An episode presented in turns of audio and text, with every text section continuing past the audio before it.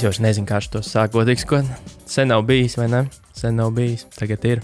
Labrīt, Tagad labdien. būs. Labrīt. Labrīt, labdien, Dīgina, Kristaps Kalniņš. Šeit mēs esam atpakaļ. Podkāsts Bitltīts. Feminists podkāsts Bitltīts. ir atpakaļ. Par ko mēs šodien runāsim, Kalniņš? Par Uh, smadzeņu schēmām. lielā tēma mums būs par smadzeņu schēmām un radošumu. Bet uh, gan jau, ka sākam ar jaunumiem. Sākam ar jaunumiem. Labi, sākam uzreiz. Mēs tikko izrunājām, ka tu sāki septembrī, es preses relīzi redzēju vakar, ir iznācis Latvijā veidots Facebook reklāmu rīks. Ad Eat! jo es nezinu, kā viņu citādi nosaukt. bet, bet, bet rīks, kurš automātiski posto, ne, automātiski būsto lapā ievietotos Facebook postus. Vienmēr sakot, postus, ja tu lietas lapā, tad mm -hmm. parasti tu viņus arī būsto, jo citādi nav jēgas viņus likt tajā Facebook lapā. Un šobrīd tev vairs nav manuāli katram postam jāliek, jātaisa kampaņa, jāliek budžetiņš, jātaisa auditorija. Tas viss notiek automātiski kaut kur attālināti mītiskā tūlī. Mans pirmais jautājums ir, kas notiek gadījumā, jo, lasot aprakstu, ir tā, ka tev tur ir izveidota, čorsiņš, kādā platformā, uh, kampaņa, mm -hmm. kur tev ir iepriekš iestatīta, un tad viņā vienkārši lasās iekšā tie posti. Mm. Viņš automātiski noskanē, un tie posti lasās iekšā kā atseti. Nu, atsevišķi visticamāk, Nu, nu, kaut jā, kā tā jā. izklausās. Uh, pirmais jautājums, kas notiek, ja man visiem postiem nav viena auditorija? Oh, oh. Oh, Jo nu, tā arī mēdz būt. Protams, ne, protams, ja tā paskatās ģenerāli, tad visticamāk, eh, vienas lapas ietvaros tā autorija varētu nevariēt tik daudz. Bet, jebkurā gadījumā, tas nenozīmē, ka tā autorija vienmēr ir viena un tāda pati. Kas notiek tad? Vai kāds man var tad tev nevajag to tūlu. Tad man nevajag to tūlīt. Labi. Otrais jautājums. Viss notiek, tiek noskanēts automātiski un uzreiz, vai nu, kā nu, tur tas crawlers to mm. -hmm. dara, vai ne? Kas notiek gadījumā, kad es sačakarējos, ieviešu postā kļūdu, viņš viņu nobūsto, un Tu es vairs viņu izlabot. nevaru izlabot. Mm. Nu, tad viņš tur ir uh, nobūstots. Tad viņš tur būstojās, tad es postu, tehniski es postu vispār varu izdzēst, ja es neapstādinu reklāmu. Mm. Ot, ot, jo, jo nu, labi, te, pirmais, varbūt ir es cēšu ārā vienkārši, un tad kas no te tūlīt ir tā kampaņa, pa- izdzēšās, neizdzēšās. Kas, jo šis ir rītīgi triki, un šis ir rītīgi stulbi Facebookam jau no paša Šito vajag pamēģināt īstenībā. Joka pēc. Varbūt ir pārstāvji, kas mums var paskaidrot. Nu, Zinām, uzrakstīt uzreiz, klausies, neapdirsiet mūsu tūli. Bet, bet, bet, bet tas, ko es savukārt lasīju arī internetos, kaut kas bija nopublicējis šausmīgi jūsmīgi. To, ka lūk, šāds rīks tagad ir pieejams, un komentāros uzreiz parādījās uh, saite uz uh, relīzi no Amerikas par to, ka Facebook šo funkciju ieviesīs pēc pāris mēnešiem. Pašie. Jā. Ne, nu, būt, Nu, kā, nu, tas ir izcinājums uh, priekš maziem vidējiem uzņēmējiem. Es pieņemu, ka arī šobrīd poga būst post tieši tā arī strādā. Vienkārši tev ir jāklikšķina lietas, nu tu tur baigi neko nemaini. Tu tur Tā kaut kādā viņš, man liekas, arī doma, nu, tā kā in general, vienkārši skatoties arī viņu pricingus, nu, tā izskatās, ka viņš ir, uh, nu, tā, tās summas, manuprāt, ir tādas, ko tu esi gatavs samaksāt, ja tu esi mazais bizness, kurš saprot, ka it kā vajag būstot, bet neko citu no tā nesaprot. Mm. Tu vēl, nu, es tagad skatos, te ir kaut kāda ap 20 eiro, teiksim, mēnesī, nu, kas pa lielam ir, nu, plus viens eiro uz postu. Nu, jā. Un uh, tev varbūt tas aizņem, kā, nezinu, tur uh, topinambūra pulveru ražotājiem stundu katrs tas posts. Nu, respektīvi, kā es, es, es domāju, ka tas, tas tūlītis ir kā tieši piemērots situācijām, kad tev nevajag neko gudru. Jā, jā, nu, bet uh, stāsts bija par to, ka ir forši, ka viņš ir uztaisīts. Es uh, ticu, ka kādam pilnīgi noteikti viņš uh, varētu būt noderīgs. Stulbi, ka Facebook pats jau tādu ir uztaisījis un drīzumā rolos ārā. Un, uh, un diemžēl nu, tur tas bizness varētu arī īsti nesanākt. Bet Kalniņš, vai mēs varam plāgot arī savus tūļus? Protams. Protams, arī mums ir Facebook mums... tūlis. Mums nav vēl kursorā LV ielikts. Bet... un, ja nav kursorā, tad nav tad nekur. Neeksistē, jā, tad Latvijas tek apvāršņos tas neeksistē, bet mums arī ir savs tūlis, arī Facebookā. Es nezinu, vai Facebook drīzumā plāno izlaist arī šādu risinājumu. Bet, nu, bet... Nē, nu viņš jau nosacīti ir balstīts uz Facebook pieejamu informāciju. Restīvi, nu, tūlis, jā, par bet... ko tu runā, ir eh, 444.com. Čēzis, bet vienkārši daudz reizes jāsaka. Links chase. aprakstā. Links ir aprakstos, jā. Share, like, subscribe. Uh, un, respektīvi, tā mūsu savukārt rīka jēga varbūt ir, um, ir vairāk vērsta uz, uz an analītiku un monitoringu.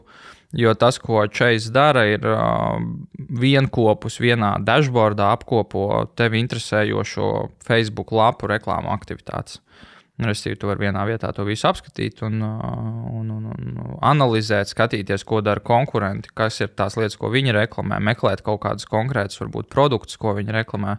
Piebildīšu arī uh, intensitāti pa dienām, var skatīties. Jā, nu, jo, jā. jo principā Rīgas uh, ievāc informāciju, kas ir publiski pieejama no Ads Library. Facebook. Mm -hmm. Bet, uh, ja jūs kādreiz esat mēģinājuši monitorēt, uh, it sevišķi tādās nozarēs, kurās ir ļoti daudz spēlētāju, ko citi īsti dara un reklamē, tad jums manuāli ir jāmeklē katrs konts un jāiet cauri tajā ēdz library un jāskatās, kas tur ir, uh, kurā brīdī bijis gaisā. Pie tam jūs varat redzēt tikai to, kas ir gaisā šobrīd. Jā, tu nevari redzēt pagātni, kur turpretī šis nu, ievāc arī tos pagātnes datus. Kas, nu jā, arī tas, manuprāt, ir, ir tāds ļoti, ļoti vērtīgs rīks tiem, kuri tiešām strādā vai no augstas konkurences apstākļos, vai, vai kuriem vienkārši tie konkurenti paši par sevi ir vienkārši daudz un vajag saprast, ko dara tirgus, un otrs savukārt ir aģentūras, nu, lai spētu monitorēt gan sevi, gan savus konkurentus. Jo, ja Facebook būstošana uh, ir ļoti relatīvi laikietilpīgs vai, vai nelaikietilpīgs process atkarībā no tavām mm. prasmēm, tad šis ir laikietilpīgs process neatkarīgi no nekā, ja tu gribi monitorēt caur viņu Facebook pieejamo tūli mm. visus savus nu, tu pat tehniski tu nevari īsti izdarīt. Tu, tu, nu, tu nevari, tev katru dienu būtu jāpiefiksē tie nu, jā, respekt, nu, tur, tur, tur nav veidu, kā sama, nu, ar savām prasmēm samazināt mm. šo, šo darbu apjomu. Un, Tūlis, Facebook tūlis, šeit, šeit, šeit, šeit, šeit. Links aprakstā. Links aprakstā. To var izdarīt kontaktās, get a quote. Bet, nu, labi, jā, rezumējot īstenībā par, par nu, to kopēju, redz, mēs pieminējām vienu, kas ir uh, arī Latvijā taisīts, ir, ir kaut kas cits, kas, nu, kas dara kaut ko, kaut ko nu, Chase savukārt dara kaut ko pilnīgi citu, bet uh, arī paši izstrādāts. Man liekas, ka nu, tādā ziņā ir labi, ka ir kaut kādi kā, papildus rīki, kaut vai viņi varbūt nav obligāti globāli, jo tie globālie nevienmēr nozīmē, ka viņi ir labāki nu, kas atvieglo kaut vai nišīgākas vajadzības. Nu, jo loģiski savukārt tāds chase nebūs nekad vajadzīgs uh, tam, kurš ražo tās uh, nu, topinamburu pulveri. Top, topinamburu pulveri vai žēlēju konfekts no, no cidonijām. Nu, tā kā uh, Viņi... Nu, Pagaidām, nevajag diskriminēt. nu, bet nu, idejas, ka kā, nu, nu, ir labi, ka ir šādi, kas par krietni pieejamākām arī izmaksām tev atrisina kaut kādu tavu, tavu konkrēto vajadzību. Nu, jo vienmēr ir, man liekas, ļoti labi šito, šos rīkus, ir īpaši, ja nu, tev ir bijis plašāk runāt, jo man liekas, arī nu, tur, kur mēs, mēs uzzinājām par to Adjīt. par to rīku. Tas jautājums bija, nu, vai šādi ir nozarē vajadzīgi.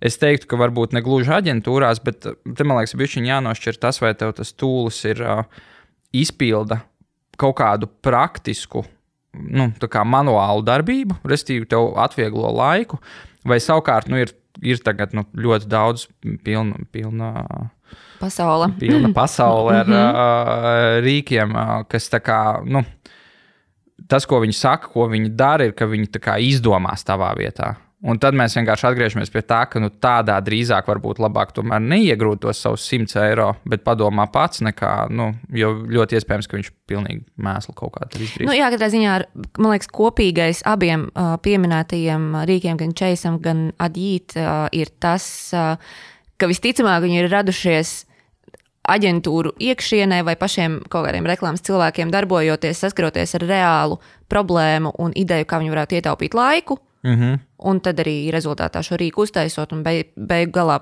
padarot viņu pieejamu vienkārši citiem. Nu, un uz tā rēķina tu vari kā, kā marketologs vairāk laika veltīt domāšanai. Domāšanai. Jā. Mēs varējām īstenībā savu tūlu saukt Češkerit. Bet, bet to mēs vēl parunāsim. Mē, mēs vēl visādi mums vēl launch nav bijis lielais publiski.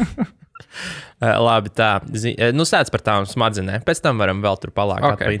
Nē, es varbūt, nu labi, dai pēc tam. Jā, jā pēc tam. Uh, Restīvi, mūsu lielā tēma šodien bija, bija radošums, radošums mārketingā. Man liekas, kāpēc, kāpēc, kāpēc ir vērts par to runāt? Nu, arī ne tikai vērts, bet nu, par to būtībā šobrīd tas ir viens no aktuālākajiem tematiem, jo nu, sāk ļoti izteikti klašot divas frontes. Viens ir nu, nezinu, nesauksim gluži par old school, bet nu, tādu tā kā Edmunds Bīša.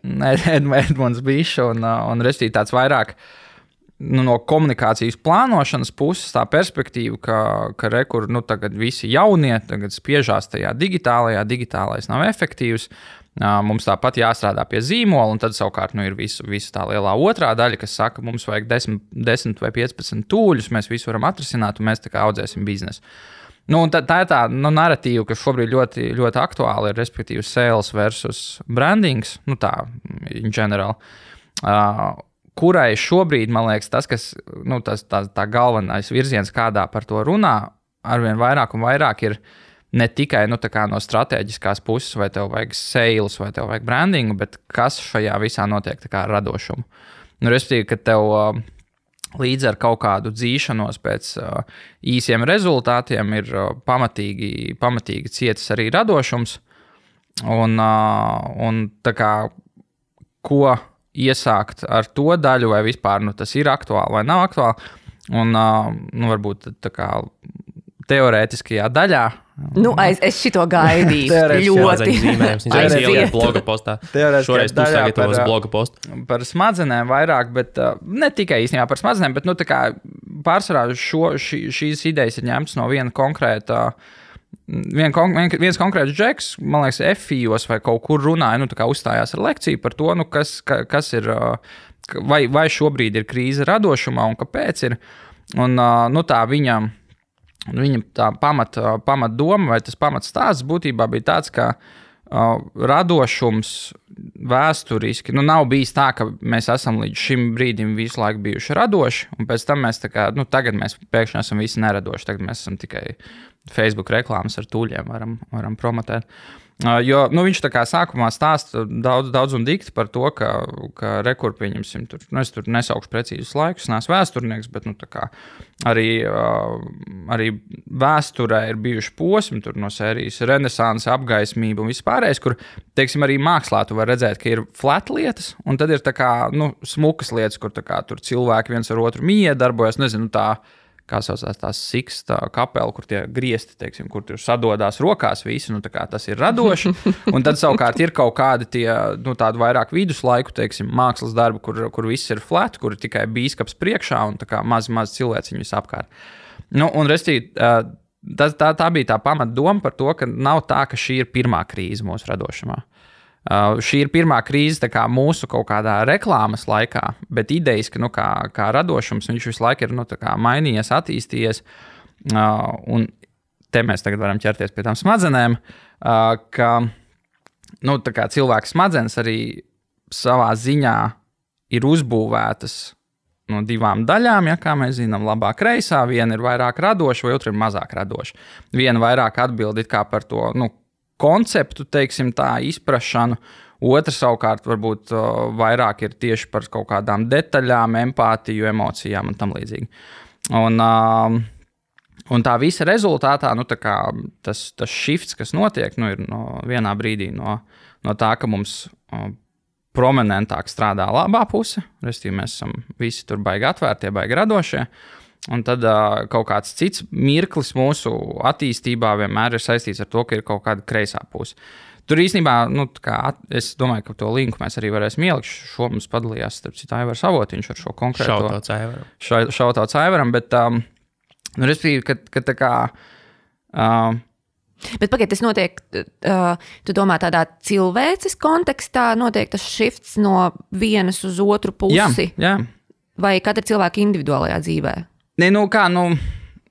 Lielā sma kolektīvā smadzenes ir sašķiptojusi. Jā, vai kolektīvā smadzenes ir nu, jau nav kolektīvā. Nu, labi, nu, ne, neiesim tagad antropoloģiskos terminos, bet, nu, kā, nu, būtībā tu jau kā cilvēks esi daļa no sabiedrības, un, un uh, sabiedrībā ir kaut kādas lietas, visticamāk, tie ir kaut kādi kritiskāki notikumi, nu, sākot ar, ar dažādu veidu kariem, uh, dažādu mm. veidu mhm. ekonomiskajām pārmaiņām, kas, nu, tā kā visu to kolektīvu kaut kā ieliek kaut kādā vienā mindsetā, un tad loģiski arī tu kā indivīds vairāk mm -hmm. par to domā. Nu, okay. nu, un, un man liekas, ka, nu, kā, ja mēs tā paskatītos, nu, tā arī ir, ka šobrīd cilvēki vairāk ir, uh, ir nu, tādi.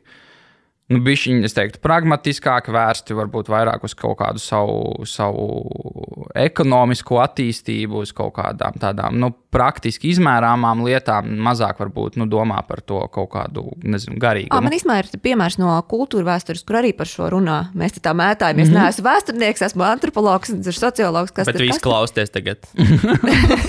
bet, pateikšu, bet, bet, bet, tur ir savukārt piemērs par, par to cikliskumu un ka viss iet pa spirāli visu laiku. Mm -hmm. Un sākotnēji parasti ir kultūra, kuru nomaina civilizācija. Un tipiskākais piemērs ir senā Grieķija, kur plauka visa veida uh, māksla, kultūra, filozofija, nu, viss, ko vien var iedomāties, ko pēc tam nomainīja uh, senās Romas civilizācija, kura eventuāli sevi arī, protams, iznīcināja beigās, bet nu, es tā negribu neko, Jā. neko piesaukt, kas bija savukārt ļoti fokusēta tieši uz uh, utilitārām lietām, kur viņi nu, izdomāja exactly. visu kaut ko riktīgi krūtu praktiskajai dzīvei, bet, bet tā māksla un garīgās vērtības palika krietni vien otrajā plānā. Tas digni ir tieši tas, ko tas piemērs, ko var pielāgot šai situācijai. Paldies, Kristap. jo tagad mēs varam, nu, tā kā. Tagad pārējām no, no senās Romas impērijas un uh, pirmās, otrās, trešās, bet, uh, bet kā, runājot jau par reklāmām, arī nu, kā, tas, tas piemērs, manuprāt, tas ir ļoti, nu, arī skaidrs piemērs, ka, uh, nu, labi, varbūt Latvijā tas timelines bija šķiņķis cits, bet, nu, teiksim tā, līdz kaut kādiem 90. gadiem.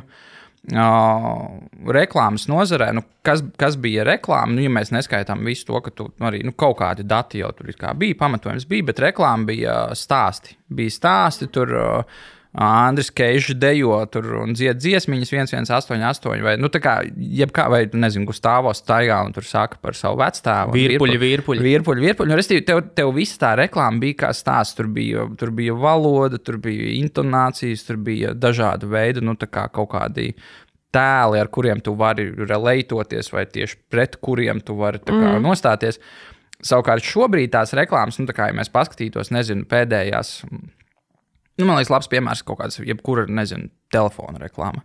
Uh, kur, nu, palielam viss ir flat, tev ir uh, ritms, tev ir kaut kāda mūzika, tev ir gaismas, tev ir visticamākais vārdi atsevišķi, tā kā tur uh, kamera. Uh, bold, beauty. Tur, nu, nu, triggeri, principā. Nu, jā, nu, tā kā tu visu laiku kā, triggerojies tikai uz kaut kādām nu, kā, kā konceptiem, bet tu nekādā veidā ar viņiem nu, nespēji, nu, nespēji kā, būt nu, kā relētot. Kā, tu nevari varbūt viņus tik ļoti nu, pret savu dzīvi attiecināt, vienkārši nu, kā kaut kādu trendu redzi. Un, uh, un man liekas, ka tas kā, ir īstenībā diezgan, uh, nu, diezgan labs piemērs, ja mēs padomājam par tām reklāmām pirms vai, vai, vai kas ir šobrīd, nu, kas parāda to, ka nu, tas radošums, nu, vai viņš ir palicis sliktāks, es obligāti nu, to negribu teikt, bet viņš ir mainījies. Un uh, te vienkārši tas, tas gala, gala secinājums vismaz no, no šī konkrētā, uh, konkrētā pētījuma, arī, nu, uz kura bija balstīts viss vis tas stāsts, ir um, par to, ka nu, dati liecina, ka tajā mirklī, kad uh, mums reklāmās, kas ir vi, pēc viņu datiem, ja nemaldos, aptuveni 2000. gadu sākums, vidus, um, nu, ir sākušas būt izteiktākas tieši tās uh, nu, kreisās smadzeņu puslodes, tās features, respektīvi, ritms, kaut kādi monologi, konstants kaut kādas balsis, tie paši vārdi, ka reklāmu efektivitāte ir kritusies. Reklāma efektivitāte, viņi tur pēc tā sarežģītā tā efektīva sova mēra vai pēc kaut kā tamlīdzīga. Nu, tā tas, tas, tas aprēķins tur ir apakšā, un, un to noteikti es neesmu īstais cilvēks, kas ir pastāstīt precīzi to definīciju. Uh, bet, uh, nu, ir indikācijas, ka nav, ne, neiet pozitīvā virzienā. Jā, indikācijas, respektīvi, ka, ka, ka šī brīža market, nu, kā, ja mēs skatītos, kā korelē reklāmu uh, radošums, vai drīzāk nevis pat radošums, bet uz kurām smadzeņu puslodē viņas spēlē, tad tā kā viņš šobrīd spēlē vairāk uz kreiso, kreisās, kreisos maziņu puslodi, tad reāli krītās efektivitāte. Bet, kā es domāju, tur nebija aprakstīts par, par to, kāpēc tieši tajā brīdī, ap 2010. notika uh, lūzuma punkts. Jo es tagad sāku domāt, ka tas bija uzreiz pēc krīzes ekonomiskās. Ne, 2000. gada sākums vairāk, tā kā ah, okay, 5. Okay, okay. 6. kaut kur ap to laiku.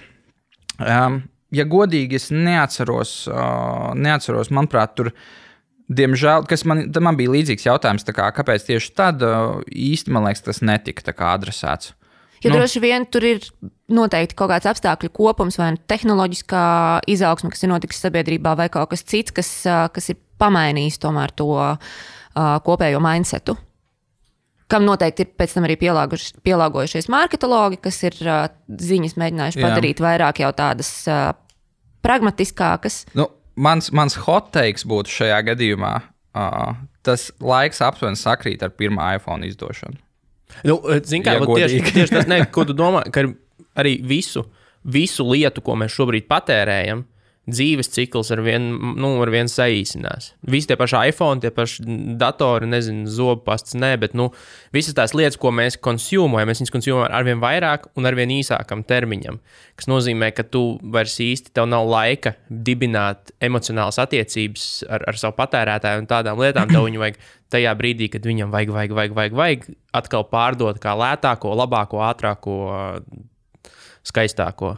Un tu, ne, un tu nevari visu laiku ar viņu tā auklēties, jo tur kā, atnāks kāds cits nokliksies, bet man ir ātrāk. Bet, starp citu, par, piemēram, par viedierīcēm, gan tas trends pēdējos pāris gados ir tieši otrādāks. Kā tiek izdotas ierīces, kuras kalpo ar vien ilgāk, un cilvēki patiesībā retāk maina, piemēram, vietāluņus. ruņus. Nu, tas tā. Nē, es, es nezinu, tāds subjektīvais būtu, ka nē, bet varbūt arī. Nē, nu, man liekas, ka, kā, tur ir tas tāds. Um, tur noteikti prasītos pēc kāda pētnieciska darba, lai saprastu, no kāds ir cēlies. Jo, jo redzi, nu, mēs varētu ņemt arī to vēl vienu, vēl vienu pamatojumu vai, vai argumentu, kā atgriezīšos pie avotiņu mīļākajiem džekiem nozarē, kas ir tas uh, Lesbinet un uh, Pīters Fields, ja nemaldos, un, nu, kur, kuri jau gadiem runā par to, ka, kā, hei, Jūs visi domājat, sales mindsetā, mm. reāli tas jums šobrīd šauj kājā. Nu, tā kā jūsu reklāma efektivitāte un jūsu biznesa rezultāti, nu, ko viņi balsta uz tā. Nu, tās ir viņiem tāda IPG, ne, jā, bet, jā, jā. Nu, tās, tās lielās tās datu bāzes, kur tie dati ir. Uh, ka, respektīvi, jūsu, jūsu biznesa efektivitāte, nu, tā kā mārketinga rezultātā, jūsu biznesa no tā cieši.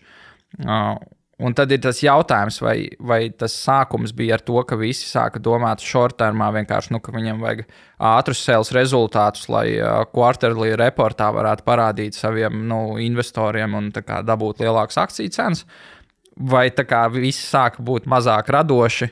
Un tāpēc ir kā aizgāja tas sales mindset. Nu, tā kā es nezinu, kur, kur tas sākums mm. ir, bet, bet vienkārši nu, tas fakts šobrīd ir tāds, un, un man liekas, ka tas tā kā, tādā ziņā ir uh, nu, relatīvi neapstrīdams, ka pirmkārt, nu, ka tās ka reklāmas tiešām ir kļuvušas mazāk uz storytellingu.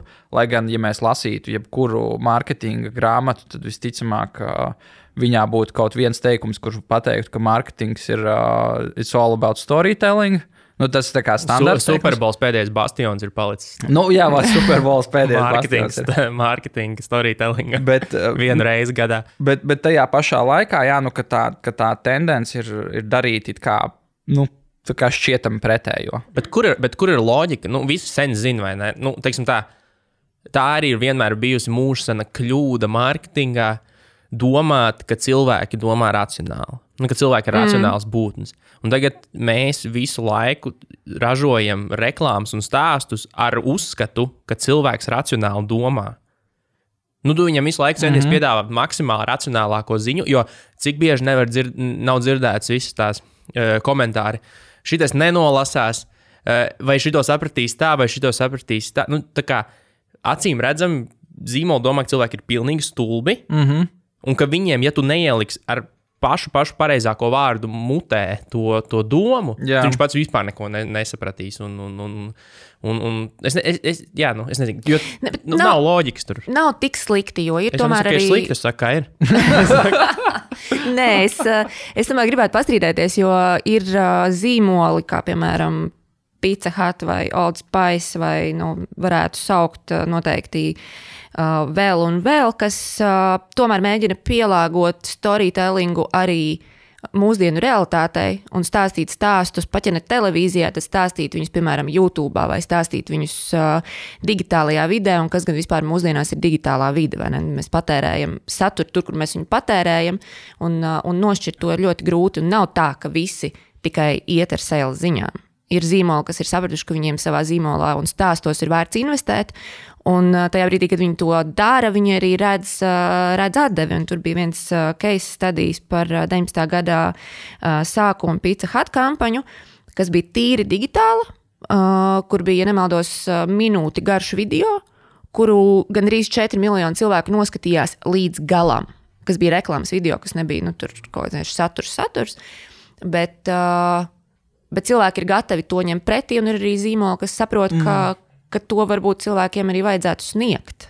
Zinām, man liekas, ka nu, tas jau nu, tas viss ir pareizi, ko tu saki. Man liekas, ka tā problēma šobrīd.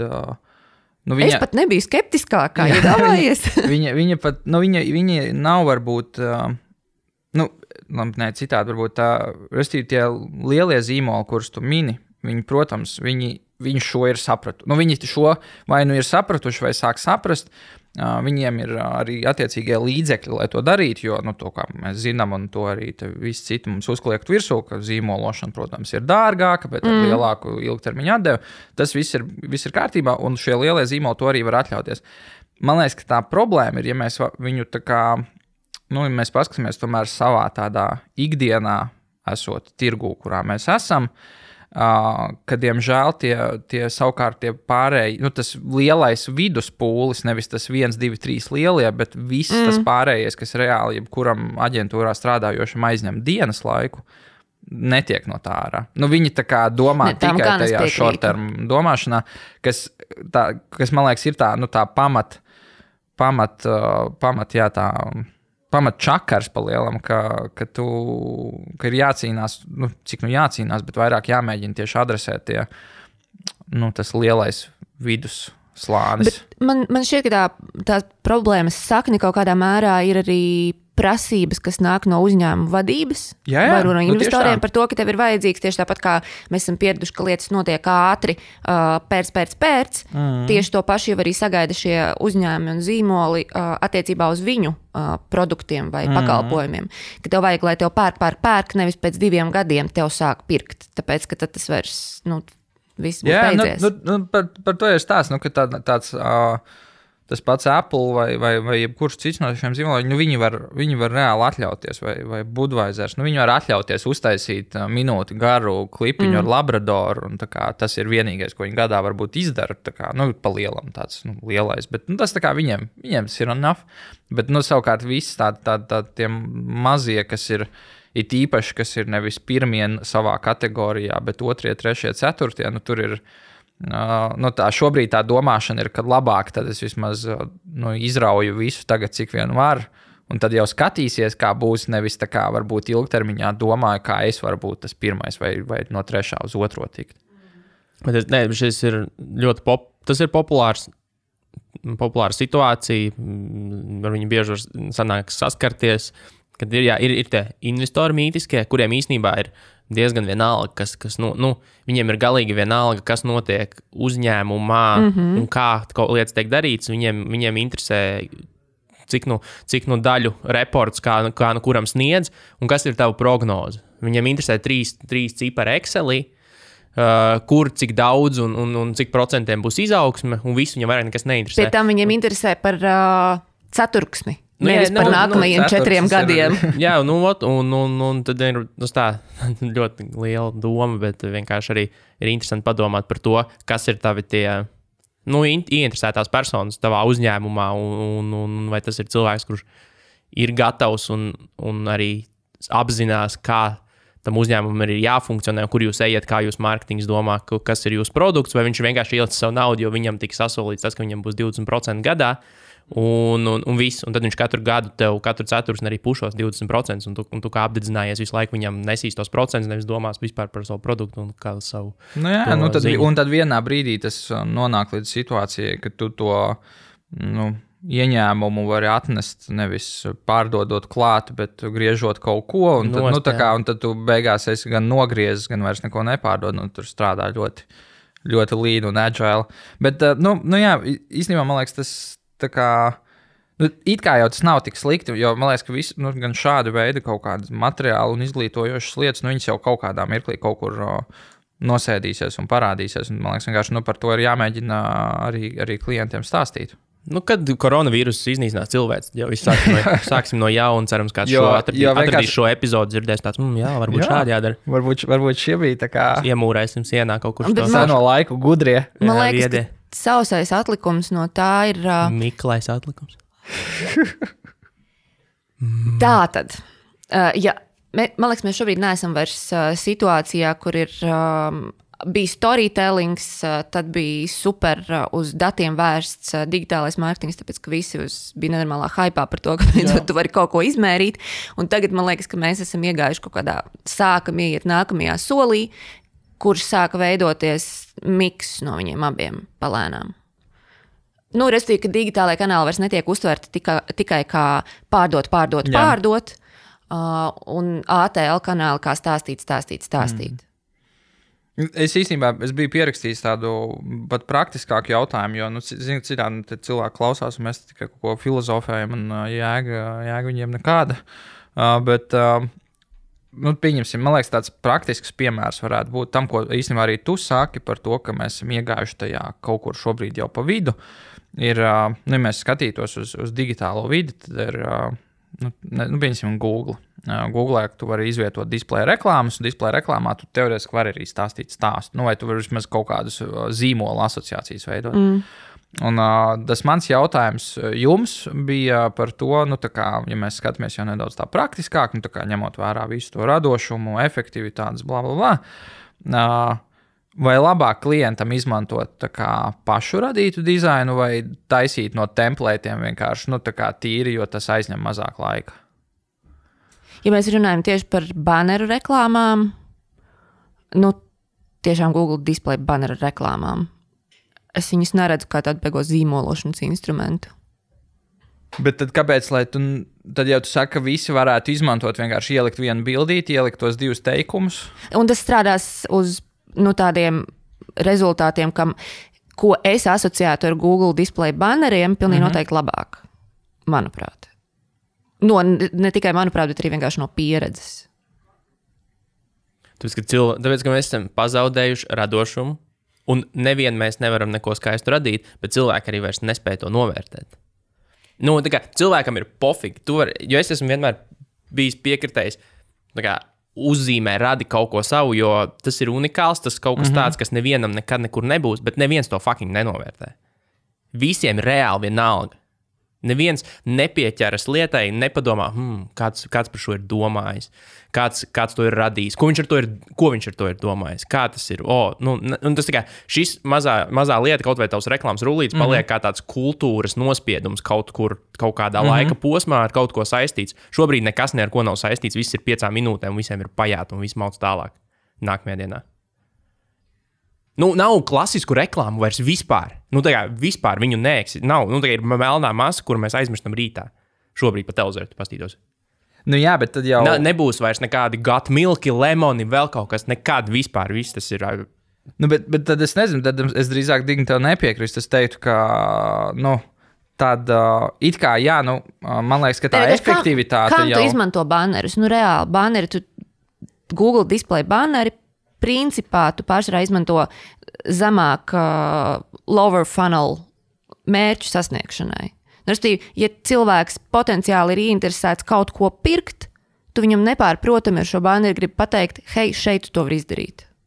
Jā, bet tā tad pieņemot, uh, kas man liekas arī ir, ir pierādījies, ka nav tā, ka efektivitāte, nu tādā, uh, teiksim, tā digitālā, digitālo kanālu efektivitāte atšķirtos pašu radītam dizainam versus templētam. Nu, respektīvi, nav tā, ka viens no viņiem būtu efektīvāks uz pārdošanu. Nu, Nav Respektīvi, ka tu rezultātu sasniegtu arī ar pašradītu Tu, lietu. tu būtībā tos it kā tiešos rezultātus sasniegt ar pašradītu lietu.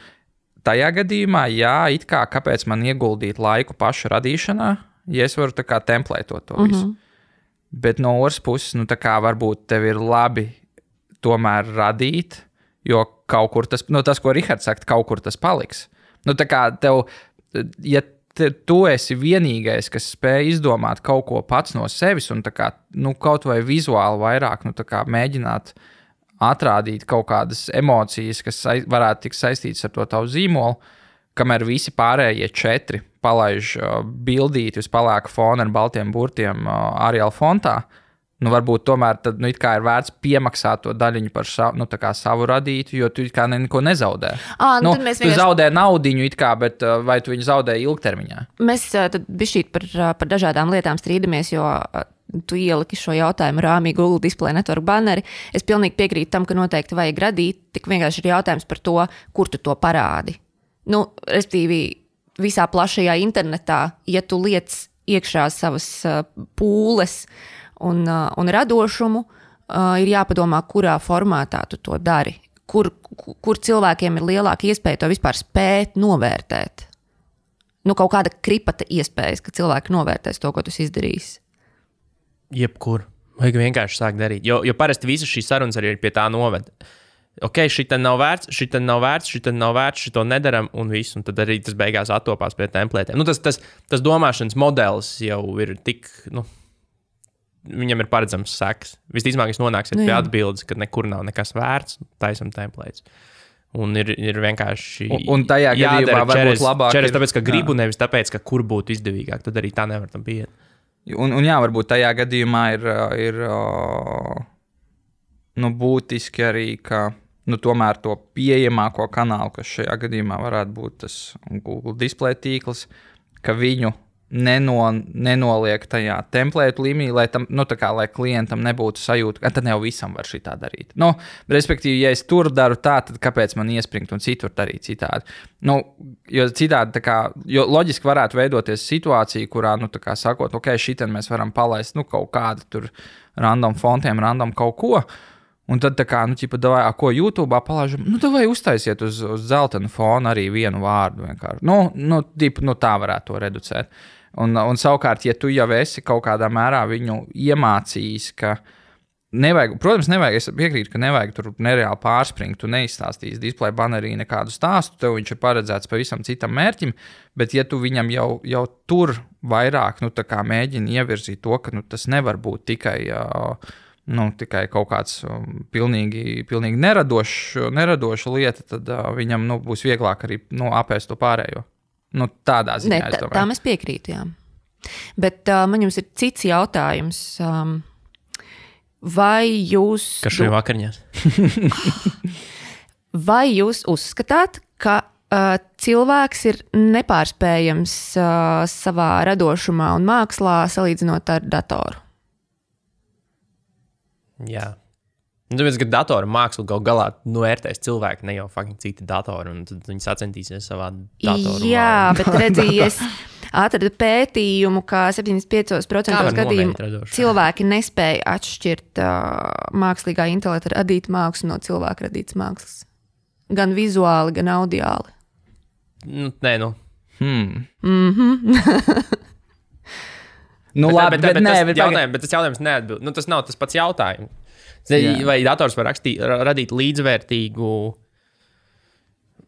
Nē, es nezinu, īstenībā, baigi čak arī tagad būs. Man liekas, ka zinu, kur da, es tā kā. Nu, Es, nav zi- labāka es zinu, ko tu- es radošuma, ir vienkārši vai nu vai nav. teiksi, Visticamākais, bet uh, man liekas, ka nu, tā cilvēka priekšrocība vēl joprojām ir uh, kaut kādā mērā jaunrada. Nu, tā kā, jo kāpēc tu nevari atšķirt uh, datora radītu no cilvēka radītu, ir jo dators nu, kā, viņš nu, savā ziņā imitē to, kas jau ir bijis.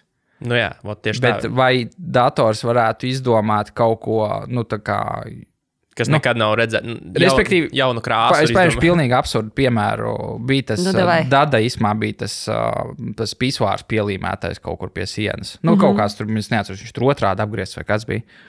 Vai, Fountain viņš saucās. jā, vai tā kā ielādējot datorā informāciju par to, kas notika līdz tam laikam, dators uztaisītu tādu mākslas darbu. Pisuāri pie sienas. Nu, viņš pateica, ka nu, viņš labi pats fiziski to neizdarītu. Viņš pateica, ka, Eudžeki, ja jūs gribat kā, kaut ko radīt, pielieciet pisvāru pie sienas otrādi.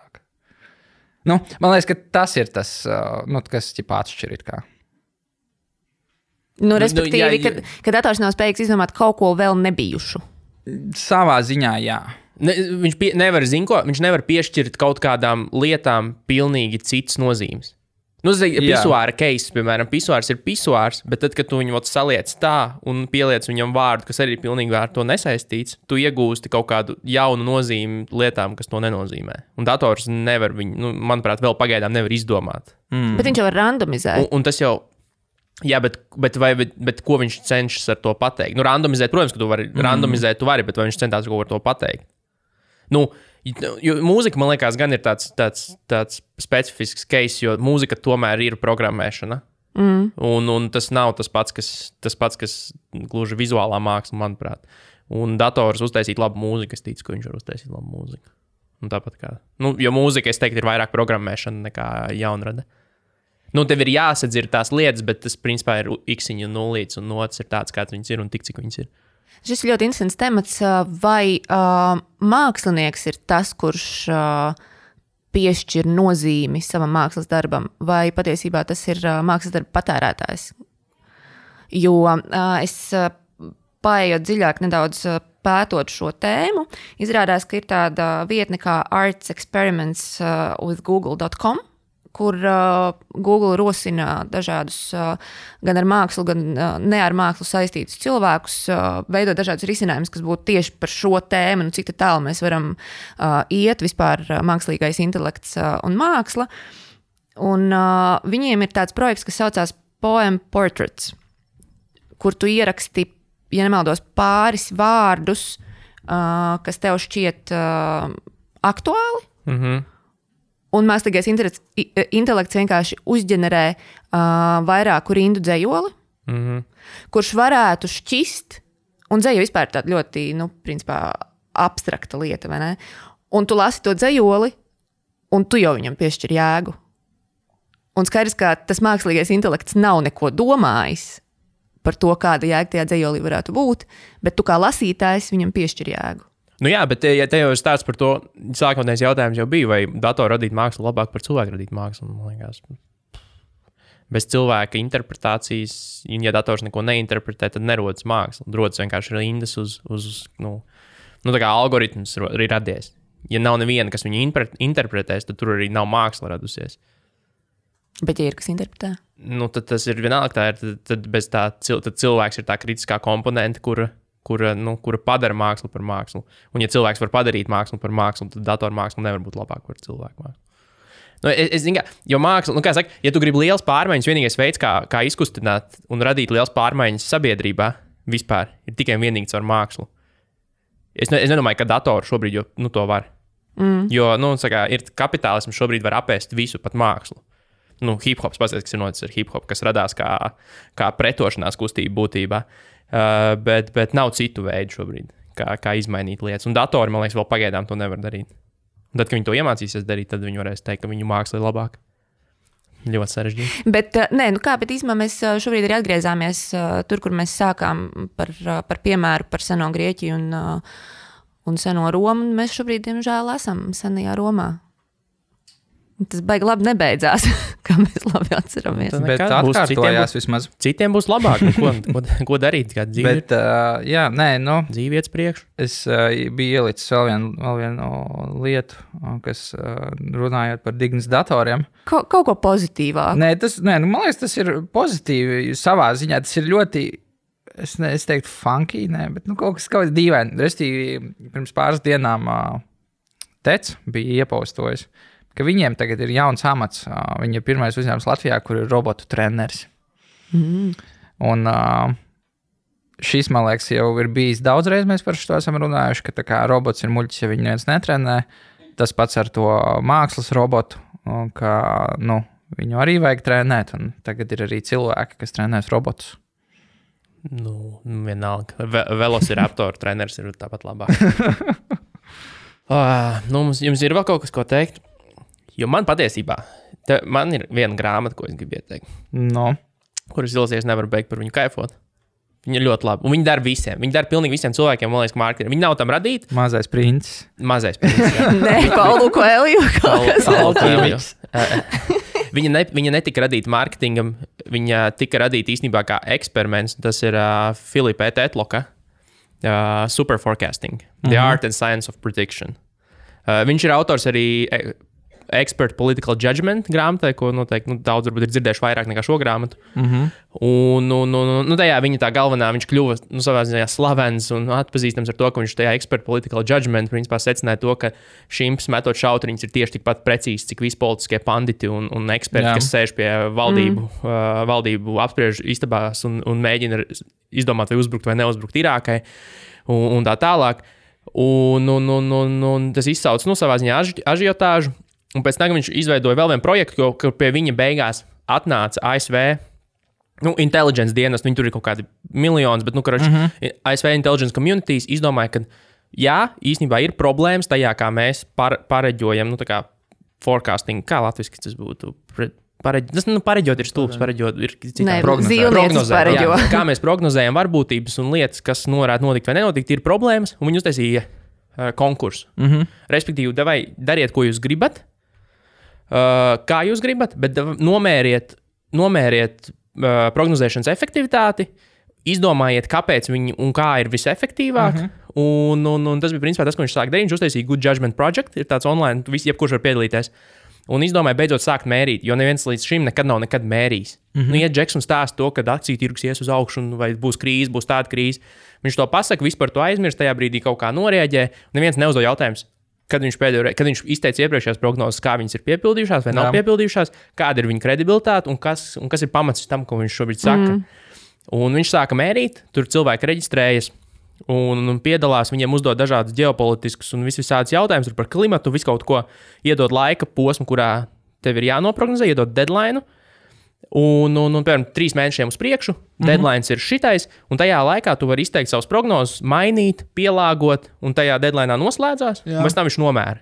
Un viņš mēra to, cik viņi ir nu, nevien, nevien precīzi, vai, vai, vai tur nepre, nu, nevis jā vai nē, bet kāda ir bijusi gradācija. Viņš liek uz skalas to, piemēram, es teicu 75%, mm -hmm. e, e, teiksim, un, un, un, un te, kāds cits saka, tur 65%, cik viņš, cik viņš ir tā kā.